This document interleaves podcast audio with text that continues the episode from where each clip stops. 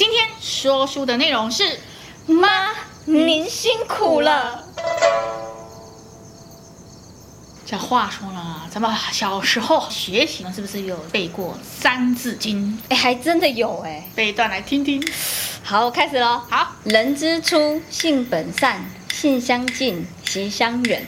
苟不教，性乃迁。教之道，贵以专。昔孟母，择邻处，子不学，断机杼。OK，哎，我也只会背到这里。哎呀，那我就不要看了。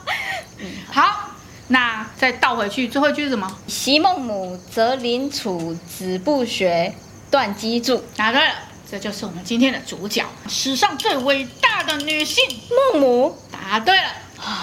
当初这个《三字经》啊，一开始他不是说“人之初，性本善”，他的意思这样就是说，人一开始是好的，他本性是善良的。下一句是什么？性相近，习相远。好，他的意思就是说，大家的性格其实都是非常相近的，嗯，但是你后面所去学习改变的，其实不见相同。每一个人的出生环境、成长的过程都不一样嘛。嗯，好，下一个呢？苟不教，性乃迁。意思就是说，如果学习的过程之中没有被好好的教育，或者是你。自己不好好的学习，那你的个性当然就会改变，开始会有点不一样或对。苟不教，性乃迁。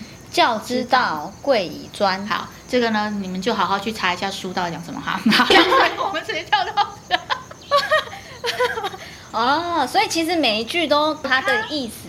对，那么四个字就可以讲完所有的一切嘛，对不对？那我们刚刚说到的“席孟母，择邻处”，昔孟母就是说。当初这个孟母择邻处，选择邻居来相处，大家都有遇到恶邻居过吧？哎，有，但我遇到的大部分都是好邻居。告诉大家，我确实有一个非常可怕的恶邻居啊！这个恶邻居的习性呢，不是大家可以所认同的哈。哎，我认识的有一个很好的老师，他的邻居也不太好，在上面蹦蹦跳跳的。哇哈！所以这种就是比较不好的邻居。会影响到你的生活起居，没错。那如果你小朋友真的是一张白纸的时候，学习到这些恶邻居的习性，像戒灵一样尖叫，他会不会跟着尖叫？真的会影响情绪，会变暴躁。那所以我们就要到下一句了，子不学，意思就是说，如果你不好好学习，或者是你已经不想学习，或者是你中途而废，孟母就会断机杼。断机杼是什么意思呢？首先，我们就要先来讲孟母三迁的故事，大家一定都非常的了解。嗯，这三迁的故事呢，第一个就是说孟母单亲嘛。孟母其实她原名为长信，哎，这个长呢，左手边呢是一个人字旁，右手边呢是一个茶几的几。啊啊啊，好特别哦！长这个字念长，手掌的掌。他们原本很久很久的祖先，后来变成手掌的掌，最后成为这个人字旁的长。嗯。他就要带着这个小时候的孟子，想说要搬家嘛，他们就搬搬搬搬到一个地方呢。这个这个孟子呢，就像一个呃可爱的小白纸一样，跟着这个妈妈去到了第一个地方，他就发现他处的地方居然是枯木，他会学少女跟着一起学人家撒冥纸。哦学人家做法，因为那个就是墓地，全部都是坟墓啊。嗯，所以所有人要出那个地方，汉卖鸭蛋的地方，汉这个地方，他们就会做一些很多的仪式。怎么知道？他就看到他可爱的小孟子呢，就在那里跟学人家，跟着唱。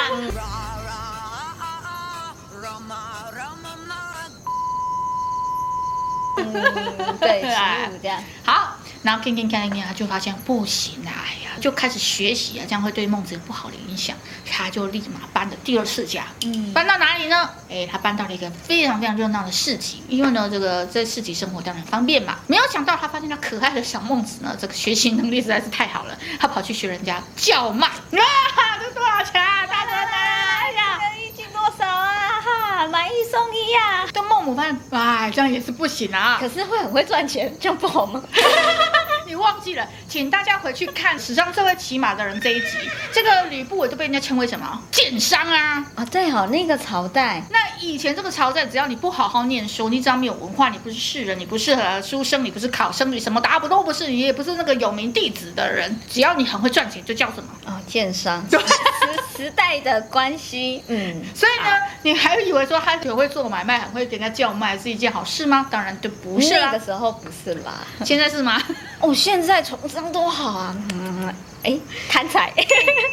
这个早期的时候啊，有很多人不愿意当公务人员，公务人员要考试嘛。嗯。为什么不当公务人员？因为其实那时候商人是最赚钱的，所以长辈们通通都去当商人，也不愿意从事公务这些工作，反而被人家看不起，因为他们就是一模一样的薪水，一模一样的薪资，通通都是死薪水，就怎么样就忍领这些，然后也没有任何可以维持这个家计的更多的机会来源，所以那时候所有人全部都上山下乡，全部都是去做生意了。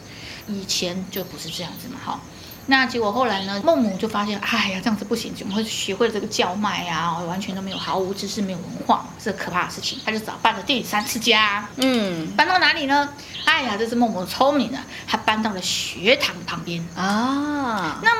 孟子看到了这个小孟子就可爱了啊，学习能力又够强，看到大家在里面念书啊，人之初，性本善，他就开始先之初呀，性本善。哎呀，这个孟母就发现啊，实在是太太好了，对，非常的开心，就把这个地方住下来了。这个小孟子就开始哦，学习啊，学习啊，学习学习，学习到这个程度的时候呢，有一天这个学习是辛苦的吧，只是呢，你要学习到成功的，他才是有成就的。孟子呢，这时候去学学学，然后妈妈也花了很多钱给他努力去。上学堂，上完学堂之后，有一天孟子就哭着回来了。他说：“我不要上学堂，我觉得好辛苦，为什么要念书念得这么痛苦？”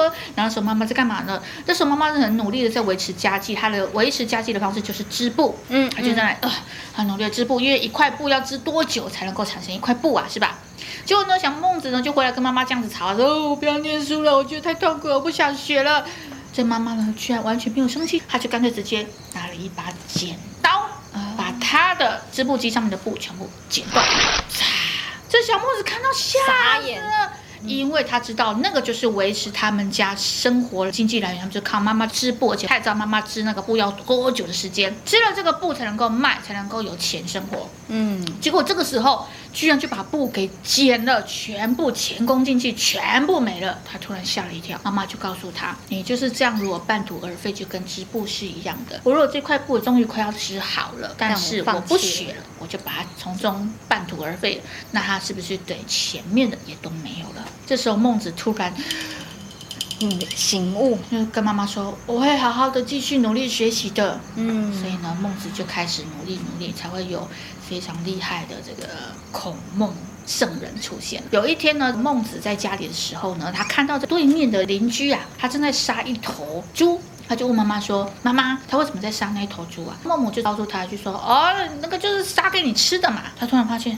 他回答错了，不应该这样回答了。他说他杀给你吃的嘛，意思就是说他宰杀猪肉是为了要卖给大家吃的。那你有吃猪肉是不是这个意思？他突然发现不对，如果这样的话，造成给孟子不好的影响，因为其实你根本没有吃到那头猪啊。嗯嗯，嗯。所以他就立马当下当机立断，妈妈就跑去跟他买了那个猪肉，然后回来给孟子吃，就跟他说啊、哦，你看妈妈多小心哦，那个不是说谎哦，他就是真，他为什么要杀那头猪，就是真的是为了给你吃的。所以让孟子从此。以后不会说谎，嗯，然后也知道言不能不信，也知道呃说出了什么，他就是必须是事实。所以说你不能打诳语，不能随便说说，不能觉得那没什么，你得把他当小孩子一样看待啊，随便那么敷衍一句话就过去是不行的。所以呢，你要如果要当好一个妈妈，你就要。把它当做是什么都听得懂的，好好的把每一句话都一定要说好。嗯，教育真的是不能随意。你想教出下一个孟子吗？为什么说孔孟之道？其实就是因为孔子后来的这个就由孟子传承，嗯，这个儒家思想就由孟子传承下去的。所以呢，后来孟子也成为圣。其实最基本的教育还是要从原生家庭，对，尤其是最亲近的父母亲。所以呢，子不学，断机杼，就是这个。家原来如此，对，所以呢，《三字经》要不要好好学？我以前背都不知道意思，现在总算知道了。但我已经长这么大了，没关系，只要妈妈有教好，她就是圣人的妈啊。我告诉你，我们不要当新妈，我们要当圣妈。